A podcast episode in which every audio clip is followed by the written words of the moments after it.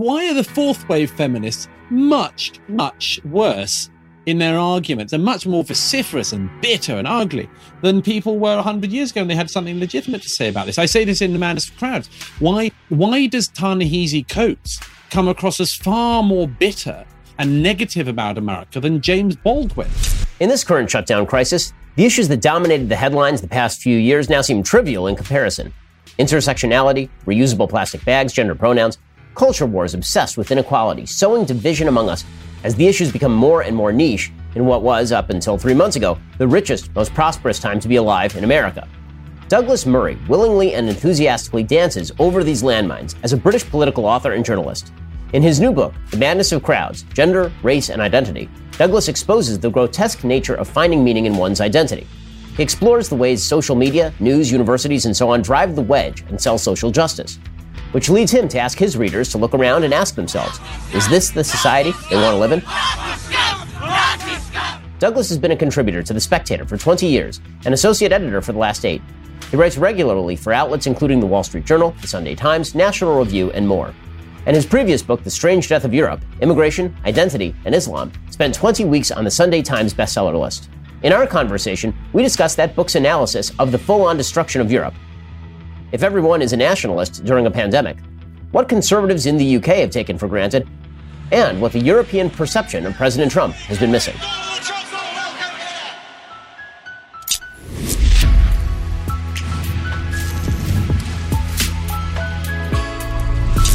I'm joined today by Douglas Murray, and I have a bunch of special bonus questions just for Douglas. And you can hear those special questions when you become a member over at dailywire.com slash subscribe. You're going to hear all the bonus questions and his answers over there.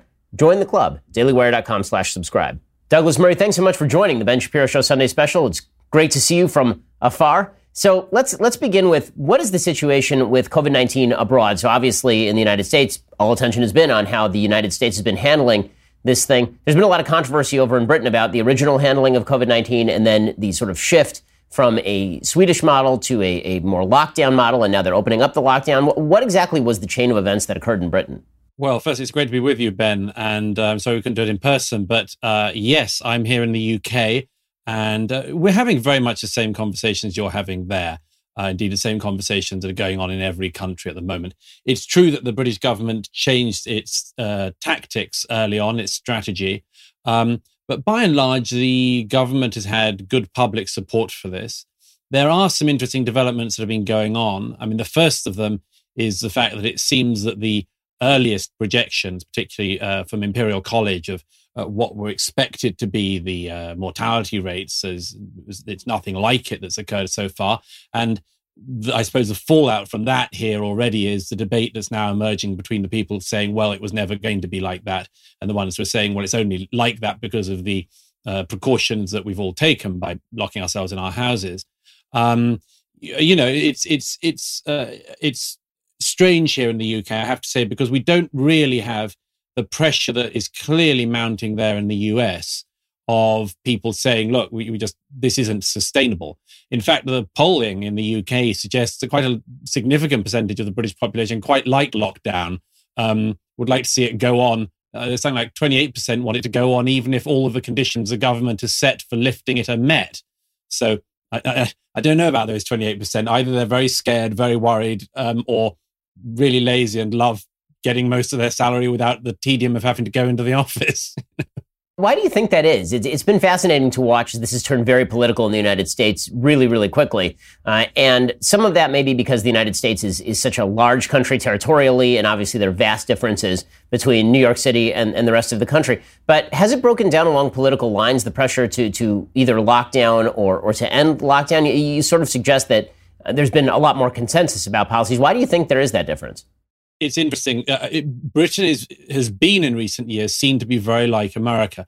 That is, we've been repeatedly told that we're a divided society and divided along specific political lines. Now, in the UK, those lines were pro or anti Brexit. Um, and of course, that pretty much was solved at the end of January this year when Britain left the European Union finally. Um, so we've we've got a fairly united front in this uh, particular crisis at the moment in a way that I think America doesn't, because in America, not least obviously because you've got an election coming up, uh, this crisis seems to me to be being seen um, inevitably through the prism of what do you think about Donald Trump and do you want him reelected?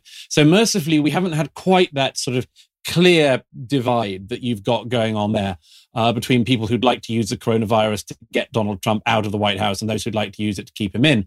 Um, so, but there are the, certainly the beginnings of a, of, of, of a type of line emerging, a, competition emerging, should we say, which is the same one that we're going to have everywhere, which is the, the very significant tension that is emerging between the people saying we have to keep people, particularly the elderly who are most vulnerable to the virus, safe and those saying we just can't go on with this forever. The British government is currently borrowing at levels uh, that are higher than at ever, any time since the Second World War.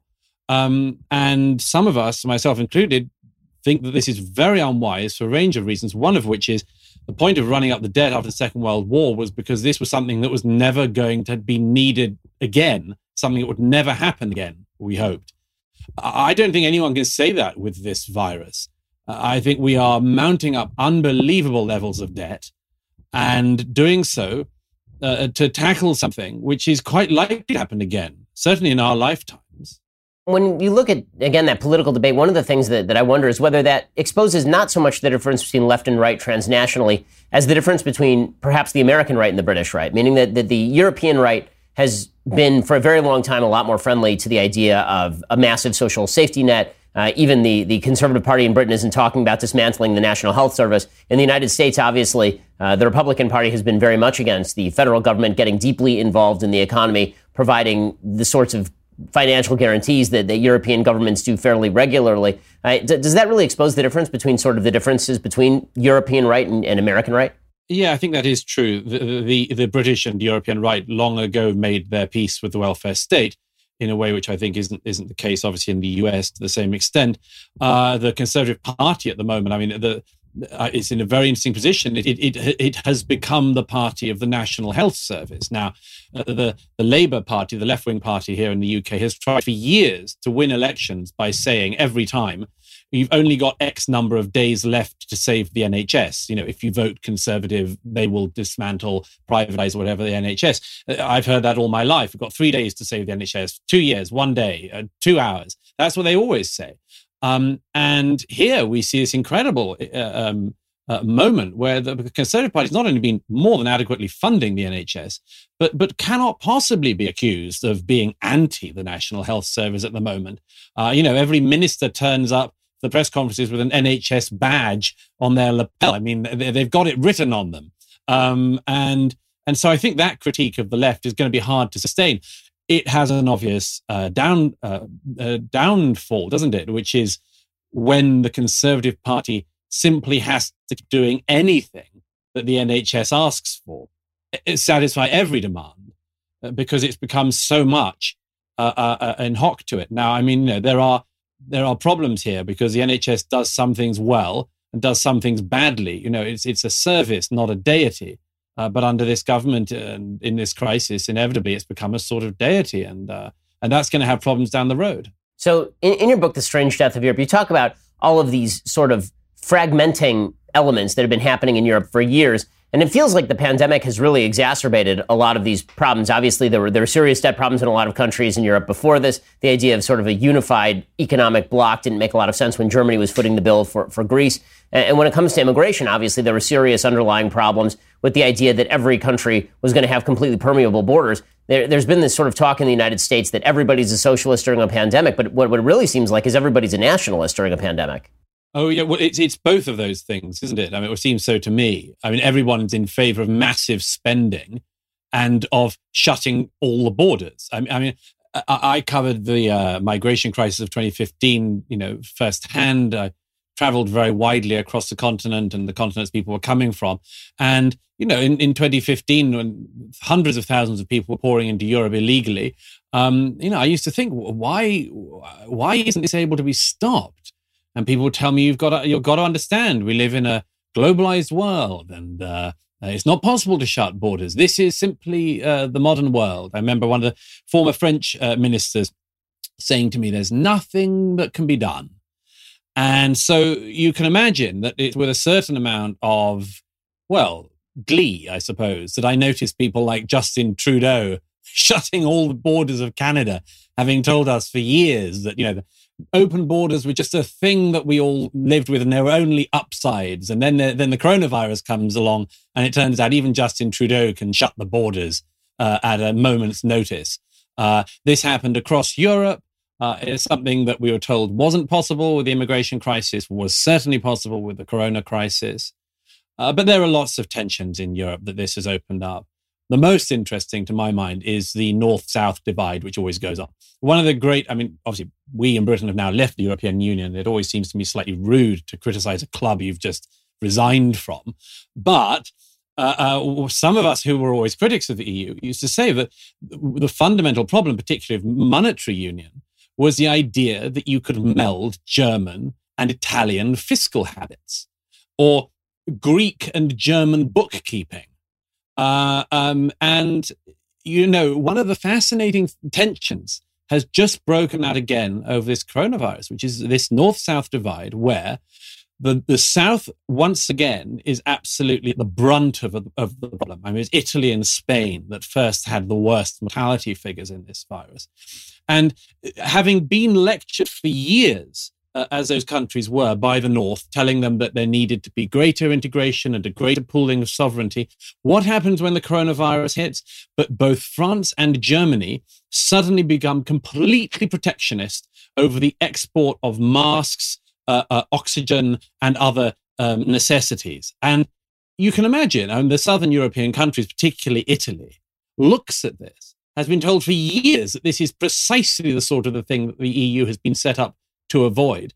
And the two countries that lectured them hardest, France and Germany, turn out, when needed, to be just as nationalistic as the countries they had been attacking all of these years. You know, I mean, um, uh, particularly Monsieur Macron and uh, Chancellor Merkel, have loved attacking people for being nationalists in Central and Eastern Europe, love attacking people for being protectionists in these countries. But it turns out that there is something which makes them do exactly the same and actually a lot more. So, in a second, I want to ask you about the future of Europe and then about the, the future of specific states within the European Union and the, and the future of Britain. We'll get to that in just one second. But first, I just want to say thank you to our advertisers here at the Ben Shapiro Show Sunday Special. We certainly appreciate them being part of our show every week, and we appreciate you patronizing them. They appreciate that as well. So let's talk about how you protect your online data.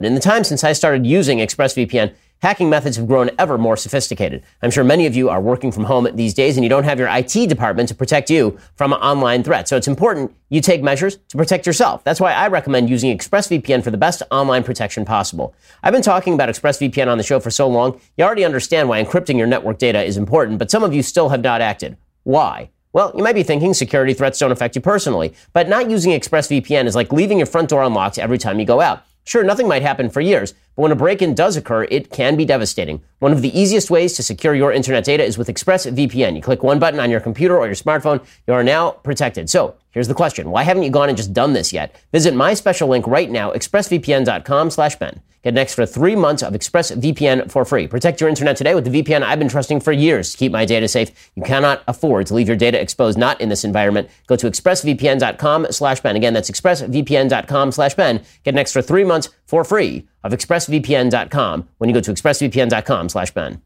So, Douglas, let's talk about the future of the European Union. Then I want to get to sort of analyzing the differences within the European Union. So, in your book, you talk about some of the animating differences in the EU that, that were leading to its breakup even before the, the pandemic really exacerbated those divides. So, you've talked about sort of the, the fiscal differences and, and cultural differences. What, what do you think are the chief factors that are leading to the breakup of, of the great European dream, the post World War II idea that Europe was going to be sort of the United States of Europe going forward?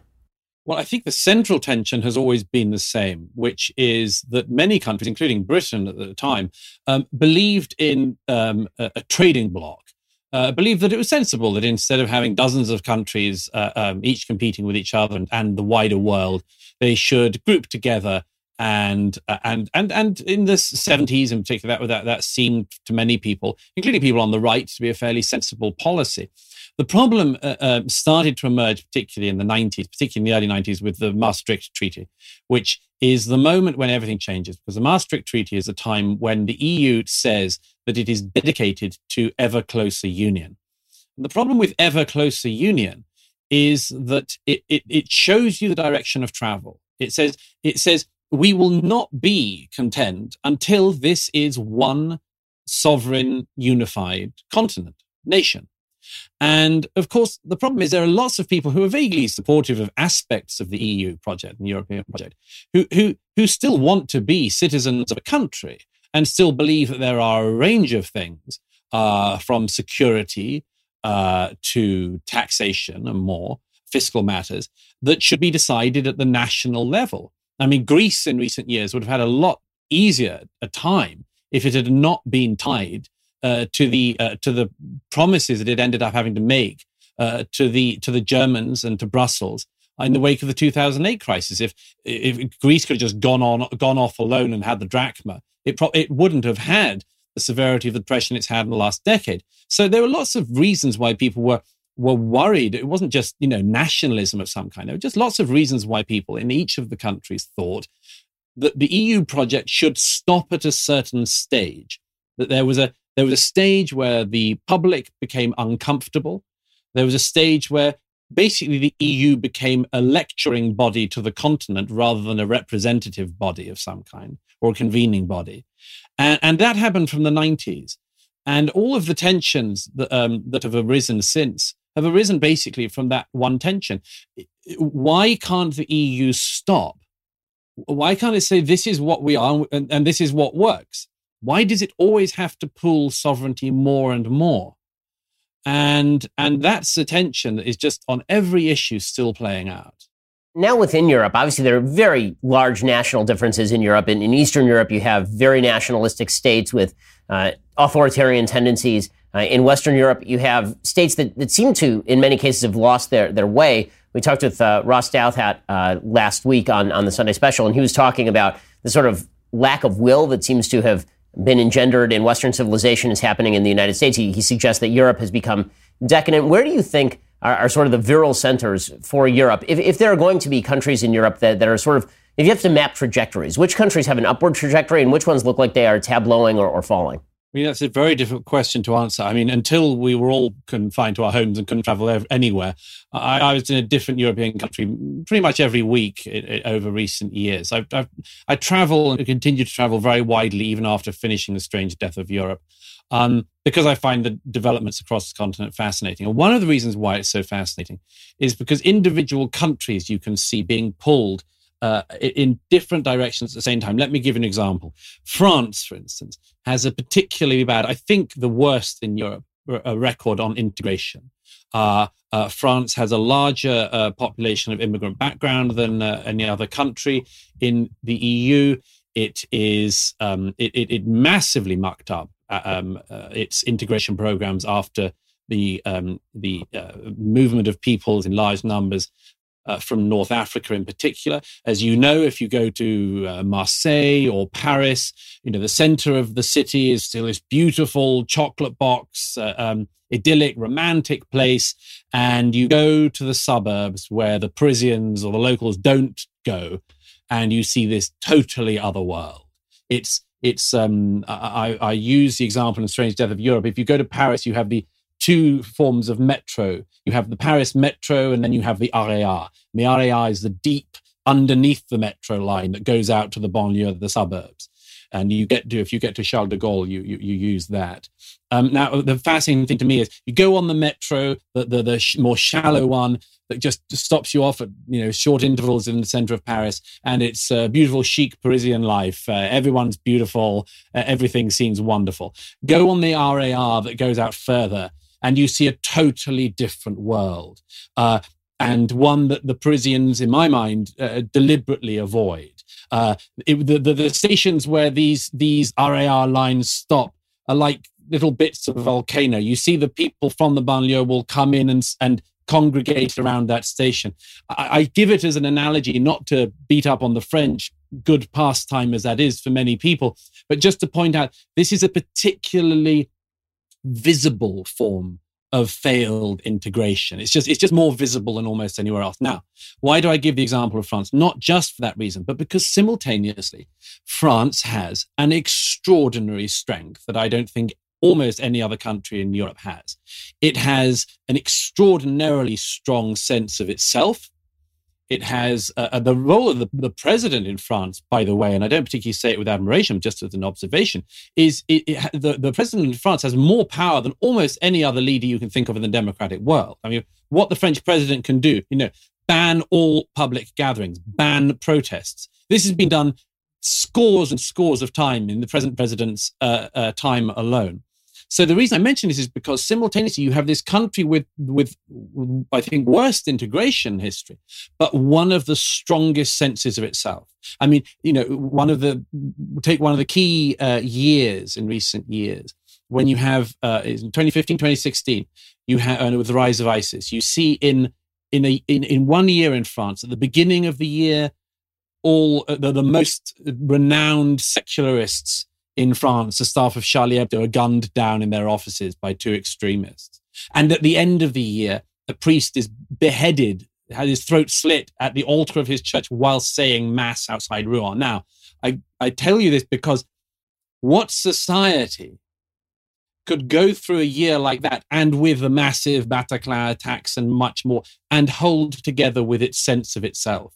that could have everybody from the secularists to the priests attacked and could still hold the society together. There's, so there's an extraordinary complexity of trying to analyze European countries because of precisely that sort of um, uh, that sort of uh, dual problem going on at the same time. A terrible, terrible challenge and a deep well that can be that can be drawn upon that I wouldn't certainly wouldn't uh, um, ignore.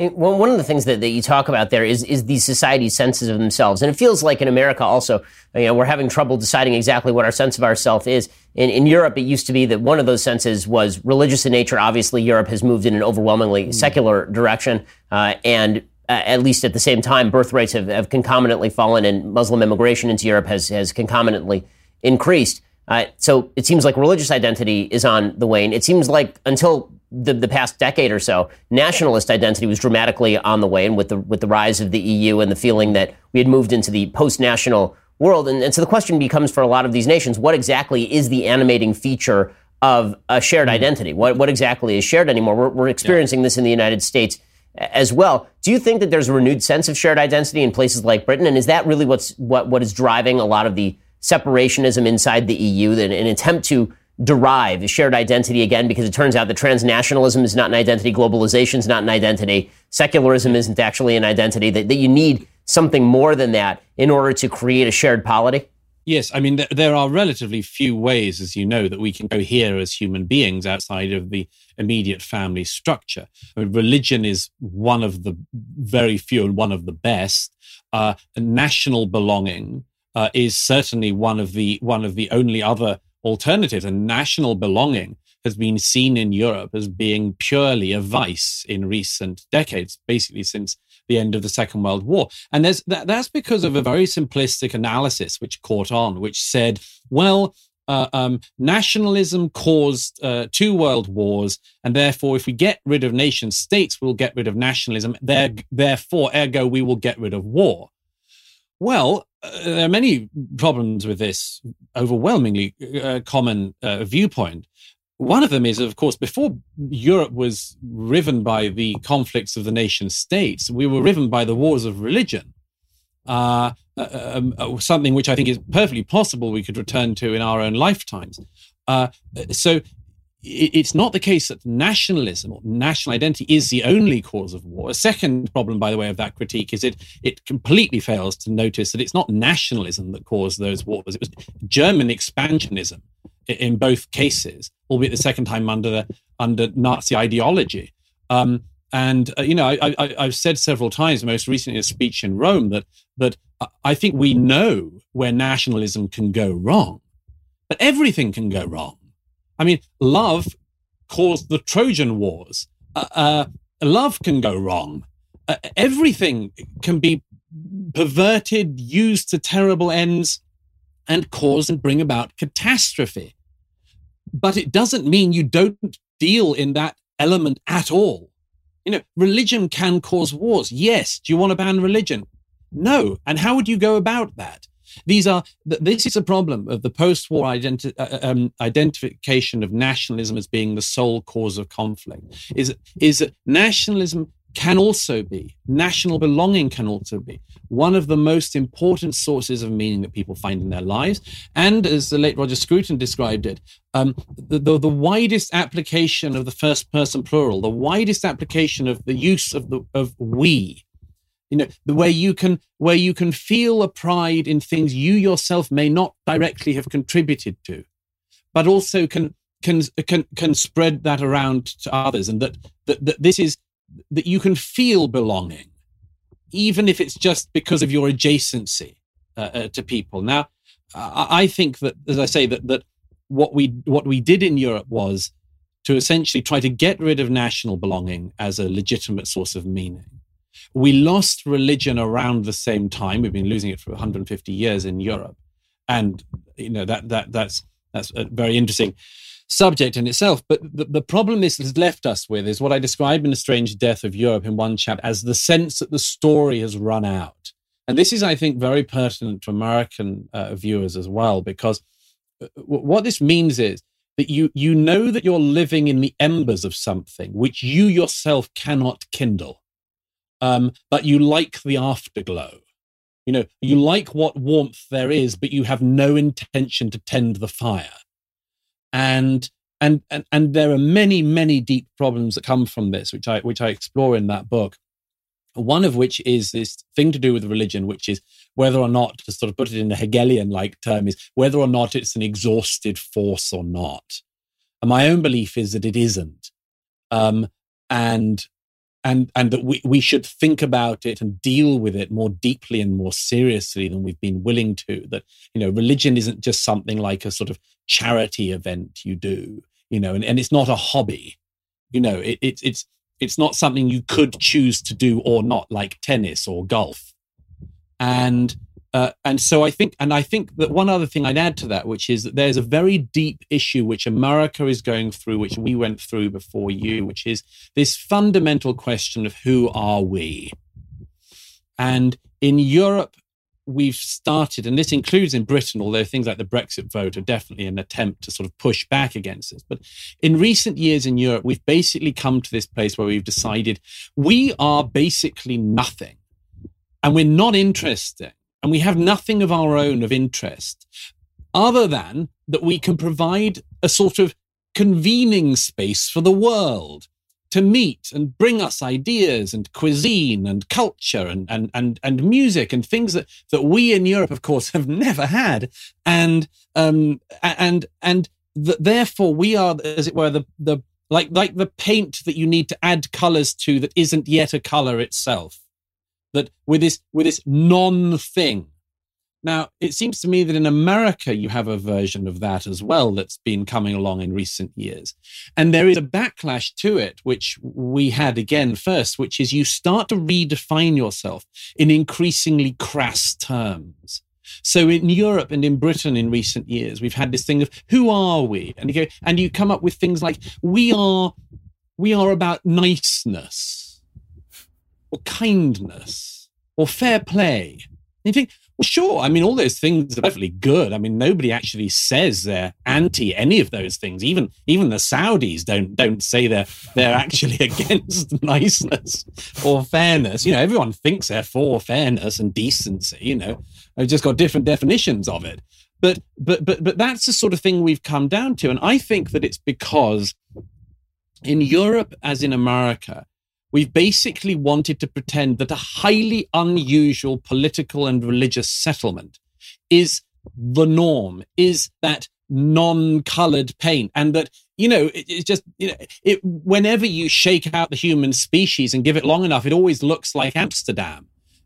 And it's just so fantastically crass because the people who think this are so parochial. They've never been anywhere. They've never traveled anywhere. They clearly have no recognition of the fact that what we have in Europe and what you have in America is unbelievably unusual in historical, geographical terms.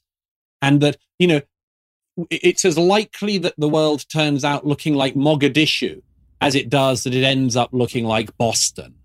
And you didn't get to Boston instead of Mogadishu just by chance or hanging around long enough or having enough diversity parades.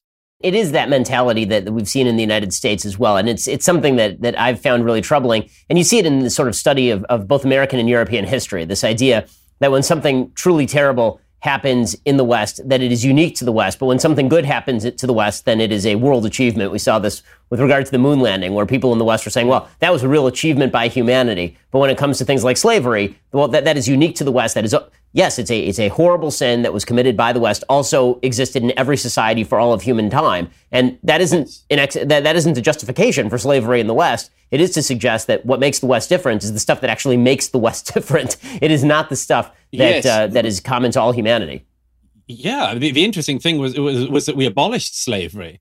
I mean, plenty of places didn't bother to. Plenty of places still have it going on now. Uh, so, so yes, I, I think. By the way, Ben, you, you put this this particular issue points to a very important thing. I think we all have to be able to think about, which is when people raise these things, are they raising them when they say, "Look at your history of colonialism" or "Look at your history of slavery"? Are they raising them as critics or as enemies? I, I think this is one of the most que- important questions to address. It reminds me of something that Jeane Kirkpatrick said around the time of Vietnam. She said, I didn't doubt that America had the opportunity to be better, but in order to be better, it had to survive. It had to continue. And and you had then, as we have now, a certain cohort of people who don't want America to continue as it is, don't want Britain to continue as it is, don't want Europe to continue the way it is. And and and I hear that all the time, and I don't think it's called out often enough. That when somebody says, you know, you have nothing but a, the original sin, as I call it in Strange Death of Europe, the original sin of of um, uh, of settler colonialism or slavery or empire. And and by the way, you can do that everywhere. Even countries in Europe like Sweden that had no empires are sort of you know like melded into the guilty empire post uh, uh, um, colonial um, guilt parade. And so when people do that, and they say that's all you are, I just think we should turn around and say, that is such an unfair estimation of our societies. I mean, every, every country on earth I've ever been to has good things and bad things to be said about them. But when you only focus on the bad, you know, if you said that, uh, uh, I don't know, a country in like Greece or something, if you said Greece has never done anything, it's never produced anything, it, it's just, it's just, um, it just robs uh, people or something. People say that's that's just an unfair. It seems like a, a weird critique. What have you got against the Greeks? We'd know that that was what was going on because this wouldn't be a fair estimation of the country, as it would be if you talked about any country in Africa, the Far East, the Middle East, or anywhere else. And, and that's what we've been dealing with. We've been dealing with in all of our countries in recent years enemies, people who hate our societies, don't want them to continue as they are in any recognizable form, want to completely transform them, but would like us to pretend that they are merely critics who just want a couple of tweaks and mildly change us. And, and that's just not the case. It's, it's so wildly unfair the way in which a, a couple of generations now have been lied to about what our societies are.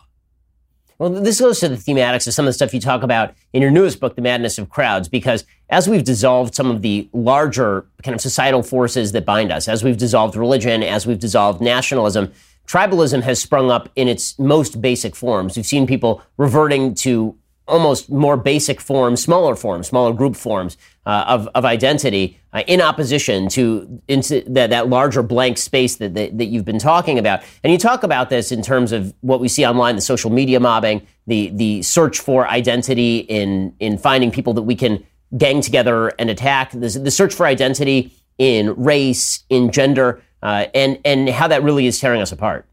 Yes, I mean, after doing after doing the strange death of Europe and writing about immigration, Islam, and multiculturalism, I, I thought, what are the what are the remaining landmine issues that I can like merrily dance over and jump on? And I thought, I thought, I know. And, and in fact, I quite like uh, uh, um, occasionally, and I, I, speak at, I was speaking at Oxford University a little while ago, and um, as a very smart young student interviewing me, and about the madness of crowds, and he and he, uh, he said, uh, "I just like for the audience to get an idea of what I just like to read out the title page of Douglas's new book." And uh, he read out. He said, "You know, gay, women, race, trans." And he looked out at the audience, and I looked out at them, and they all just had their eyes open, and then we all burst out laughing because you can see they were just like, "No, every single one of them."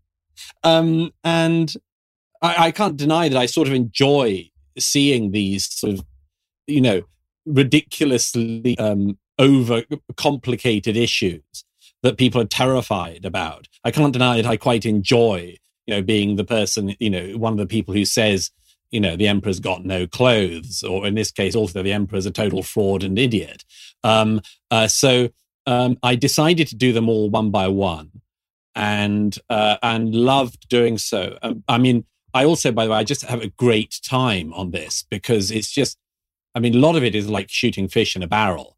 Uh, um, because you're dealing with, I, I thought, by the way, I should stress that when I started looking deeply into the whole issues of intersectionality and all that sort of thing, I did what I always do, which is I go back to the fundamental text, the foundational literature. What are the philosophical bases for this? Um, you know, what's the stuff we contend with first? And I have to say, I thought with this that you know the identity politics movement which is is not just racing through all of our societies but racing through business in all of our societies. I mean it's not just government that's absorbed this stuff. It's it's it's you know fortune 500 companies. Who've all got diversity outreach you know officers and hr departments which are the only thriving part of the business. And and and and so i thought well at least if we've done this if we've rolled this out everywhere there must be some serious thought behind it. And I was just flabbergasted by how little of it there was. It was, it, it is small, insignificant texts from the 1970s onwards, mainly from American uh, universities, it has to be said, who just assert things. They don't even prove anything, they just assert things. Uh, the foundational text, one of them of intersectionality, is uh, unpacking the knapsack, is just a couple of pages of assertions, which are all wrong, by the way um, uh, provably so.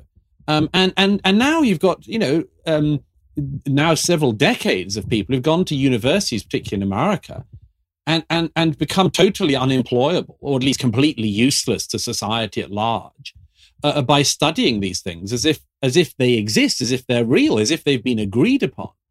And so, by taking them one by one, one of the things I wanted to do was to help deprogram particularly young Americans and young Europeans who had been violently badly programmed, uh, who had been told that their society is something which their society isn't, and had been told that the way out is something which is catastrophically, obviously not a way out. You know, find meaning in womanhood.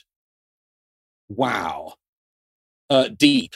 Uh, um, find meaning in being gay make it your entire life you know you know like uh, only listen to gay music and read gay texts and and uh, and and wear gay I mean, you know th- th- this is pathetic. And it's the same i think on the race issue.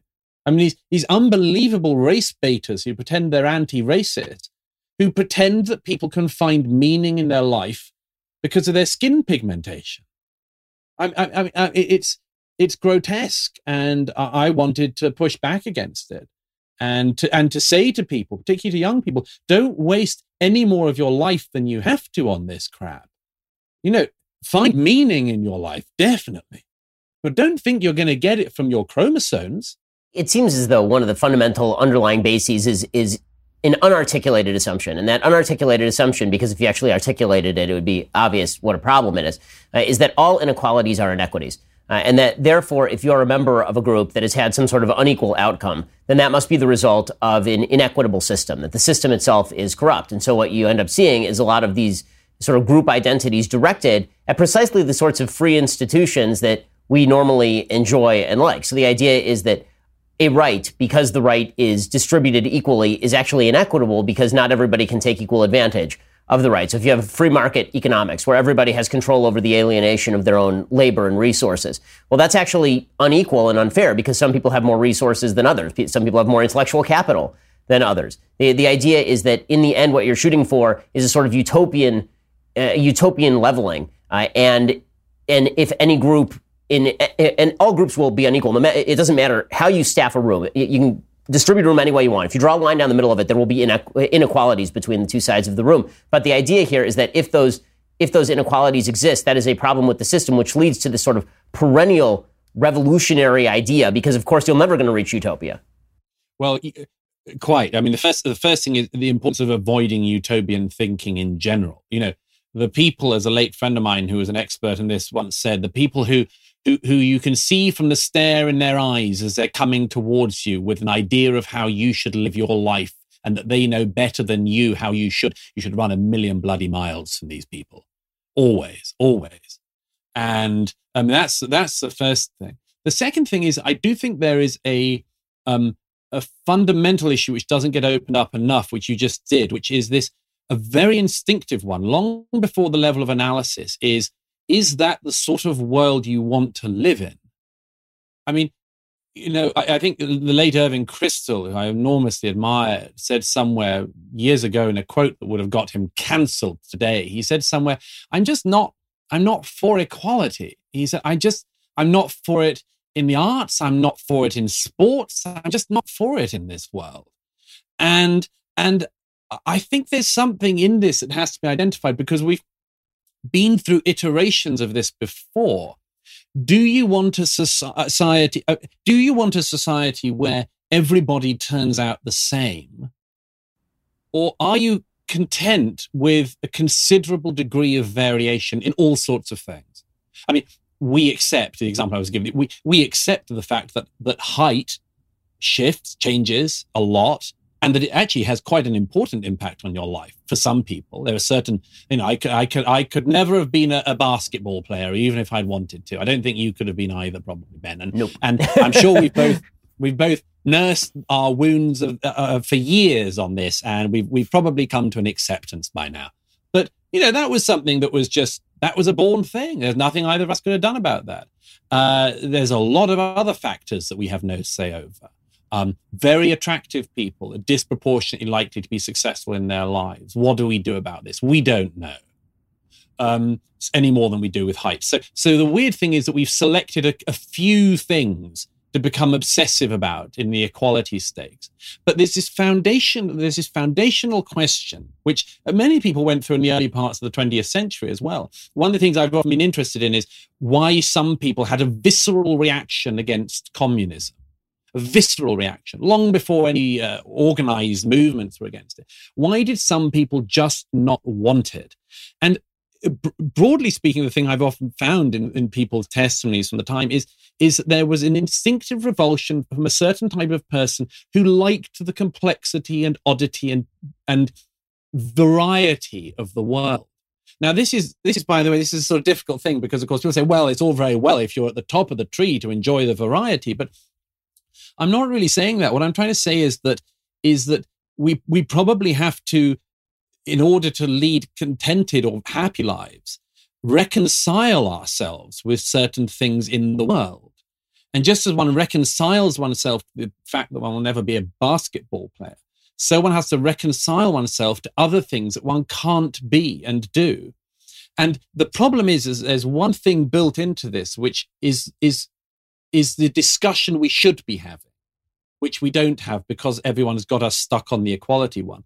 And the discussion we should be having, because I think we could get agreement on right and left on this, is the world we, I think, probably could agree on that we want is one in which nobody is held back from achieving things because of a characteristic they have no say over if they have the competency to achieve it. And I reckon across the left and the right, we could agree on that.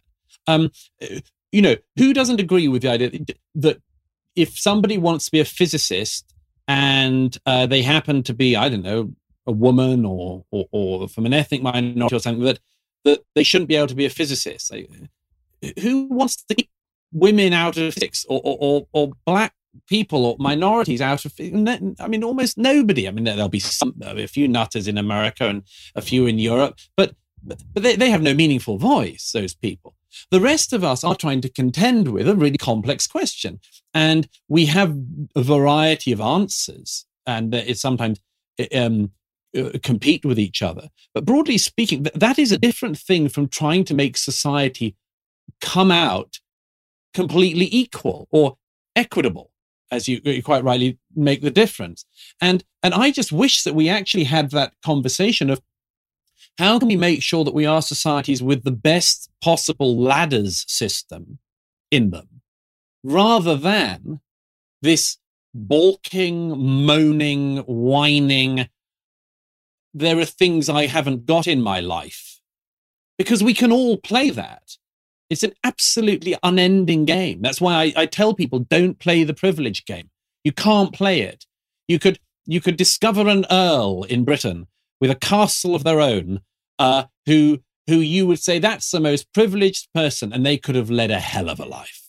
You have no idea and and and and as I say, don't don't. You know, I just want to tell people don't play games that cannot be won. Well, this does raise the question. I mean, you talk about various sorts of group identity here, and I will say it seems to me that some of the group identities uh, that have been formed have been formed responsibly. So, for example, racial group identity in the United States, in many cases, that was formed, to be fair, in response to actual racial oppression. So, if you say, you know, I identify as a black person in the United States, and you're talking about growing up in the 1960s, that makes perfect sense, considering that there was an active attempt to oppress you and prevent you from taking part in sort of the ladders of opportunity that you're talking about. But we've we've now shifted the discussion from you are part of a group that is being put upon to we are going to redefine reality so as to create new groups. And this is where you move into sort of the trans identity issue. So now, if you are a man who is a biological male who believes that you are a woman, we are going to label you as part of a separate group who are actually women.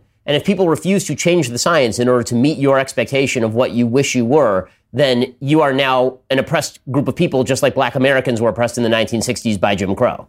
Well, I mean, there's several things to say. I mean, one is that, of course, t- to say that these things are going on um, illegitimately now is obviously not to say there wasn't legitimacy in the past. I mean, I'd be an idiot who claimed there hasn't been racism or sexism or homophobia or, or transphobia, for that matter. Um, uh, um, but but to say that was that that you know that that has existed in the past and and to say as a result we should be fighting this battle not just in the same uh, manner but actually in a more vociferous manner in many ways today is i think one of the reasons why this has been so divisive. I mean, there are things that fourth wave feminists say that the suffragettes would never have dreamt of saying. Like, can you imagine the suffragettes a century ago trying to persuade people to give women the vote? Can, you imagine how, how far they'd have got if they'd have adopted kill all men as their slogan? as um, fourth wave feminists had. You know, like how about how about uh, um, uh, the Pankhursts and others uh, had gone around with placards saying men are trash to use another fourth wave feminist slogan. Yeah, how, how, do you think? How do you? How many men do you think they'd have got on their side in that? So why are the fourth wave feminists much, much worse in their arguments and much more vociferous and bitter and ugly than people were hundred years ago, and they had something legitimate to say about this? I say this in the Madness for Crowds. Why? Why does Ta-Nehisi Coates come across as far more bitter and negative about America than James Baldwin? Who's the, the, the, writer he, he he was furious when somebody said, you know, he wasn't. Uh, Danny, he's going to love to be James Baldwin. He ain't James Baldwin, and there's a reason. And there's a reason in a way, which is that James Baldwin, among other things, has extraordinary moral imagination and a consideration about forgiveness and much more. And and I'm just amazed that that people don't see that the, the thing has gone off the rails because at the stage where things have never been better, they are they are led by and asked to look up to people who present the situation as if it's never been worse. And and and you know, I think in a way that just it just vindicates. I think was it Thomas Sowell who said that that thing about you know all rights movements starting off as a, uh, a you know legitimate uh, legitimate cause, uh, becoming a, um, a business and ending up as a racket. You know, um, th- there's there's there's something in that, and but but we are being divided by these people, I think, in a way that just has to be called out. They they are again they're making a, they're making unfair claims about our societies, and and that does raise this question, of course, of how do you know when to stop? And and I see this I see this all the time in the um in the the LGBT bit of this which is the only crampon I can claim to have on the social justice uh, um, marathon wall. Um, and uh, I'm just fascinated by the people who sort of, you know, who don't know that it's over, basically, you know, because they've got a business on the back of it. They've got a racket going. They want to protect it, you know, and, and, they're, and they're, they're reduced to making stuff up. Uh, uh, uh, uh making up false claims and, and, and exaggerating and things just because otherwise they've got nothing to do. And and and I did always think this that all of these social justice movements were in some way the product of boredom and um, and excessive wealth, excessive comfort. I mean, it's only if you've got nothing to complain about that you can possibly think the world would give a damn about a microaggression. so I wanted to ask you, Douglas, about the, the media in Britain versus the media in the United States, because you, have written pretty extensively about the differences between media in, in both countries. It's, it's sort of fascinating. The United States, obviously, we have very broad free speech rules, much broader than the, the free speech rules in, in Britain. But at the same time, our media seem to be significantly more censorious, significantly uh, more uh, uh welcoming to, toward opinions masquerading as objective journalism. Uh, can you give us sort of a rundown on on the differences between British media and, and American media in this way? Yeah, I mean the um, whenever I'm in America and absorb a lot of American media, it makes me um, value the BBC, um, uh, which I you know have plenty of criticisms of. Um, but I do think that there have been several things that have happened in America, American media in recent years, which have been very much the negative. I mean, I think the main thing is we we don't really have the sort of creations you have there of people who are, for instance, in front of the camera and expected to explain a worldview for a willing, waiting audience. Um, you know, our news programs in particular, mainly because of impartiality rules, you have you have to sort of demonstrate impartiality, which is you know something we go, ha. Uh, but it's there as an aspiration, shall we say, um, in British broadcasting. You can't just go on air and, as a presenter, say stuff.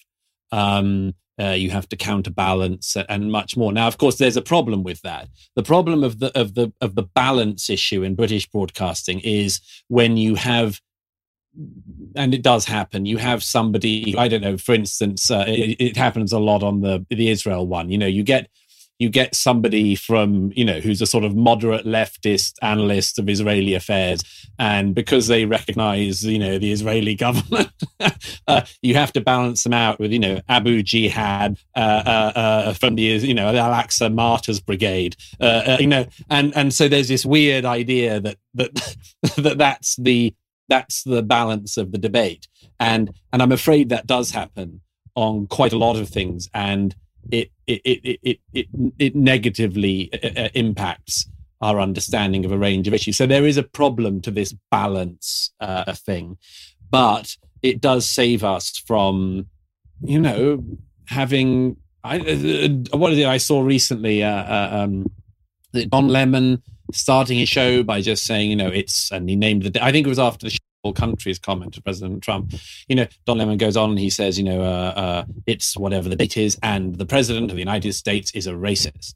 Like, you just couldn't, you couldn't do that in British broadcasting. You can't just, you can't just go on air as a presenter and say stuff. Um, and I think that has had a hugely negative effect in America. And I think the worst thing, by the way, is the is, is this thing of two sides that talk about each other and never to each other. You, you know that that the left says you know the thing about conservatives is and the the right says the thing about the left is and i just think it all it'll makes things a, a, a lot worse uh, as my own opinion but I mean, I've, I've, I've had this experience personally, actually. Obviously, uh, being from America and dealing almost solely with American media. When I was on BBC with Andrew Neil and had no clue who he was, and he was just playing devil's advocate with me or taking a skeptical point of view, I, I had no understanding that that's actually his job, is to basically just play the other side to whomever he's yes. interviewing. And so my core assumption was, okay, yes. if somebody is going to be speaking to me that way, then it's because they are representing their actual viewpoint, which is the way that it works in the United States. Yes, I, I had that quite early on in my uh, career. I had a news night once with a legendary broadcaster called Jeremy Paxman. Jeremy Paxman asked me a question. I, I, I did, you know, I sort of find it, and he seemed to like what I said, and I, I sort of, and I uh, sort of feeling rather smug, and he laid into the other guy. And I was actually making the mistake of sort of sitting there vaguely smiling. And Jeremy Paxman then wheeled around to me, so I said, "What are you smiling at?" and and then attacked me on something. And I thought it was a it was a good uh, lesson early on that you the presenter's just never on your side in British TV. so, with that said, let, us turn to uh, British politics and the media treatment of Boris Johnson. So, obviously, in the United States, the media treatment of President Trump is 107% negative. Uh, there has yet to be a broadcaster in Los in uh, in the United States outside of Fox News uh, who voted for President Trump, who even thinks that President Trump is a is a breathing, sentient human being as opposed to just a, a bad orange giant with with minimal hand size. So, how has the media treatment been of, of Boris Johnson in Britain? There is some similarity uh, um, in in the treatment. Uh, there has been an attempt to um, pretend that you know Boris Johnson is some appalling, divisive figure, and, and, and so so on. It doesn't actually work. I have to say, uh, one of the reasons is that actually, in conservative terms, Boris Johnson is very liberal. Uh, and, and, I mean this in, in, in a way in the, in the American and the British sense of the understanding of that term. Um, he, his instincts are deeply liberal in the in the true classical sense, and um, he's certainly not some authoritarian figure. Um, he was enormously successful by being elected twice as the mayor of London in a in a Labour voting city. He twice took that position for the Conservative Party, um, so he's obviously able to attract crossover votes uh, by leading the Brexit campaign, the Leave campaign in 2016, and that being successful, uh, uh, a lot of people who did like him or had time for him definitely turned against him. Uh, he definitely took the brunt for a long time with the negative fallout that did come from people who were furious about the Brexit vote. Uh, but by and large, I would say that he enjoys um, um, uh, some some better uh, better press in the in the UK certainly than President Trump does in the US, and, and I think there's there's lots of reasons for that. But one of them is just the fact that the suppurating sore that we've had under British politics in recent years has been addressed now. I mean, I was very, very worried for my country in recent years, much as I have been for America in this era, because it did seem did seem to me that having voted having voted to leave EU in 2016, we had such pushback. All the same things that were done in the US after the Trump vote. You know, the voters are racist, the voters are sexist, the voters are misogynist, the voters are homophobic. They are voting for an increase in hate crime. They're carrying out hate crimes, uh, and much more. We had all of that before it was done in the States as this massive playback to punish the voters. Uh, and and we, we, we, I worried that that era was not going to end by actually taking control of the Conservative Party finally and leading the UK out of the EU. It seems to me that that terrible sore has finally been lanced and that it's meant that although there are some people who just want to replay 2016 forever, by and large, people have now progressed through the various stages of grief. And that while there were people who were stuck on the second or third stage, you know, they, were still bargaining, they were still pleading. Uh, I know that people voted to leave the EU, but perhaps we can uh, beg them not to or, or get it back or by and large, those people have passed through the stages of grief now and have, and have realized that we've got to make the best job of where we are, whether you were for leaving or or for remain. And so, so, so in a better position on that. And I just add one thing, which is that throughout this coronavirus, it is striking to me that there has been much more um, public support and unanimity for the government's uh, stance here because it's Boris Johnson. I mean, I can assure you, as a fairly vocal critic of uh, Jeremy Corbyn, who was the Labour Party leader until earlier this year. If Jeremy Corbyn had won the election in December, and Jeremy Corbyn and Diane Abbott, his uh, would have been his Home Secretary, had told me to confine myself to my house and never leave again, uh, I'm not sure I'd have. I'd have agreed to do it. I'd been very suspicious of it.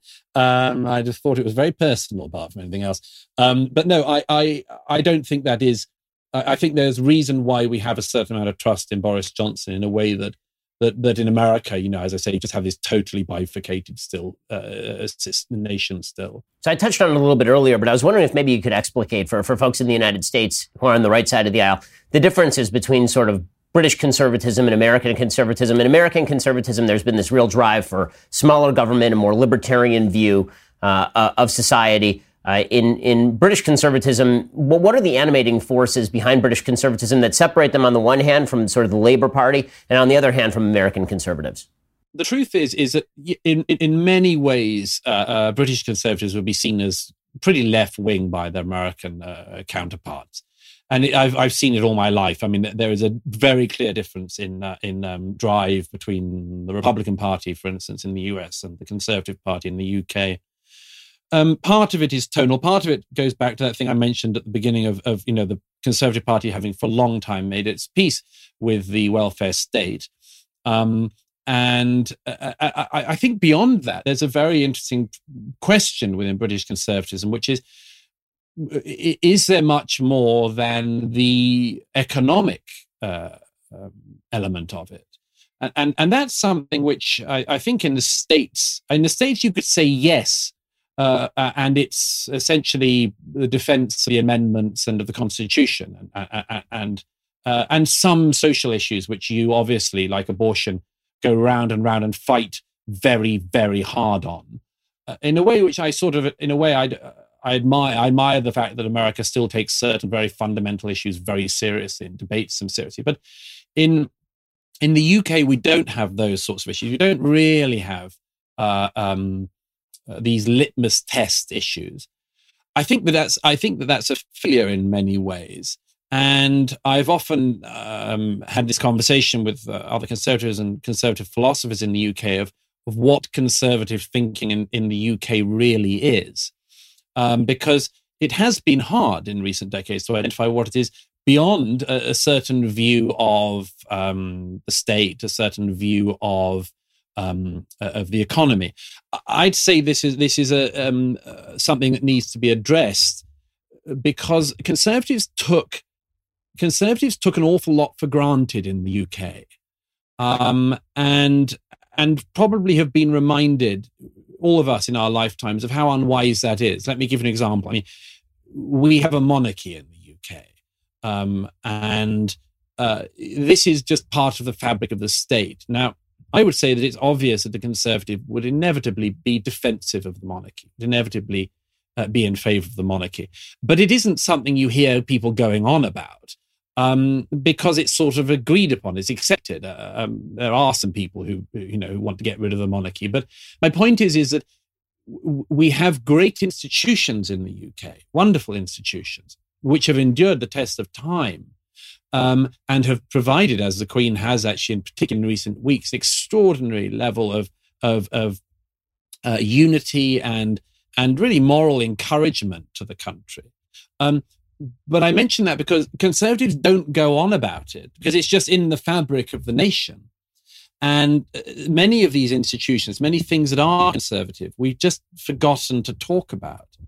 And and uh, you know, I mentioned Roger Scruton earlier. It was a great friend and a great inspiration to me. And um, Roger was always thinking about this. Uh, why is it that conservatives have so little to say about, for instance, beauty, um, the built environment? You know, what does it matter if you've got a conservative government in power if it's wrecked the inner cities of all of our beautiful cities and put up horrible, horrible monstrosity buildings? What, you know, I think it was Lord Clark, uh, Alan, um, Alan, Clark's father, um, Kenneth clark Lord clark of Civilization, uh, who said that if if you want to judge a civilization, uh, um, you shouldn't you, you shouldn't read the speeches of the finance minister you should look at what buildings they've erected. That'll tell you. That'll tell you everything very, very fast. And, and, and I do think that there's something in that. What did it matter to have post war conservative governments erecting huge tower blocks that they expected the populace to live in?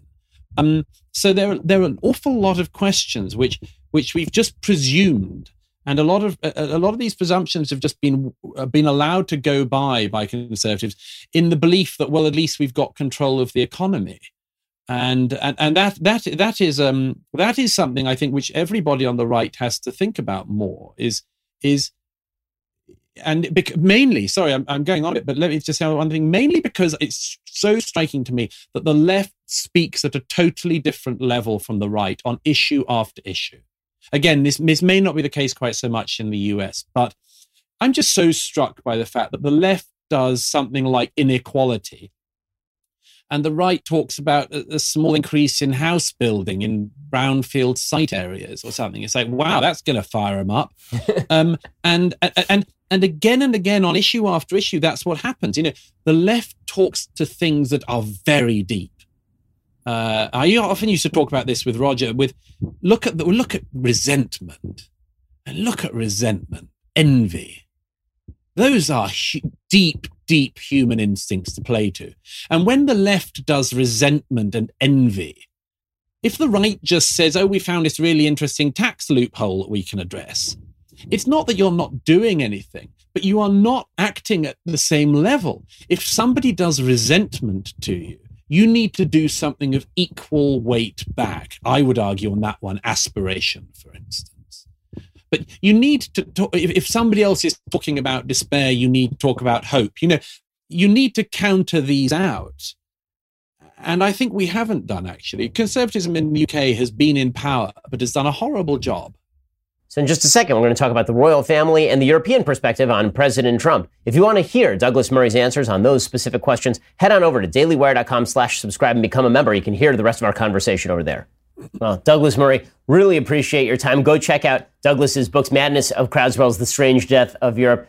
Douglas, stay safe in there forever, since none of us are ever leaving our homes, and uh, and we won't have to worry about the death of civilization because literally we're never going to see it again. So that's that's exciting stuff. Yeah, we, we, we wouldn't notice it even if it went anymore. It would just be uh, it would go by. But it's been a great pleasure, Ben. I'm very glad to be able to do this, and I hope to be able to do it in person at some point. Sounds great. Thanks so much.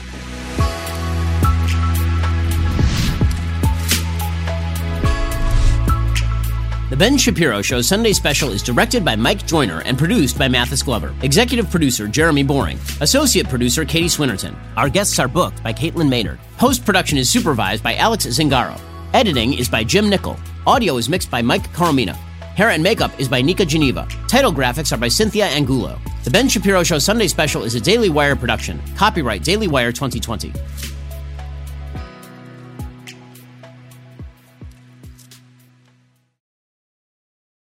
We'll get to more on this in just one second. First, Pure Talk believes in American values, and that free should mean, you know, like free. So when you switch to Pure Talk today, you'll get a free Samsung 5G smartphone. There's no four line requirement, no activation fee, just a free Samsung that's built to last with a rugged screen, quick charging battery, and top tier data security. Qualifying plans start at just 35 bucks a month for unlimited talk, text, 15 gigs of data, and a mobile hotspot. Pure Talk gives you phenomenal coverage on America's most dependable 5G network. It's the same coverage you know and love, but for half the price of the other guys. The average family saves almost $1,000 a year. So, I challenge you to choose a company that actually doesn't hate your guts and shares your values. Let Pure Talk's expert U.S. customer service team help you make the switch today. Go to puretalk.com slash Shapiro to claim your eligibility for your free brand new Samsung 5G smartphone and start saving on wireless today. Again, go to puretalk.com slash Shapiro to switch to my cell phone company. I've been using them for years. They're fantastic. You'll love them as well. Go to puretalk.com slash Shapiro and claim your eligibility on that free brand new Samsung 5G smartphone. Start saving.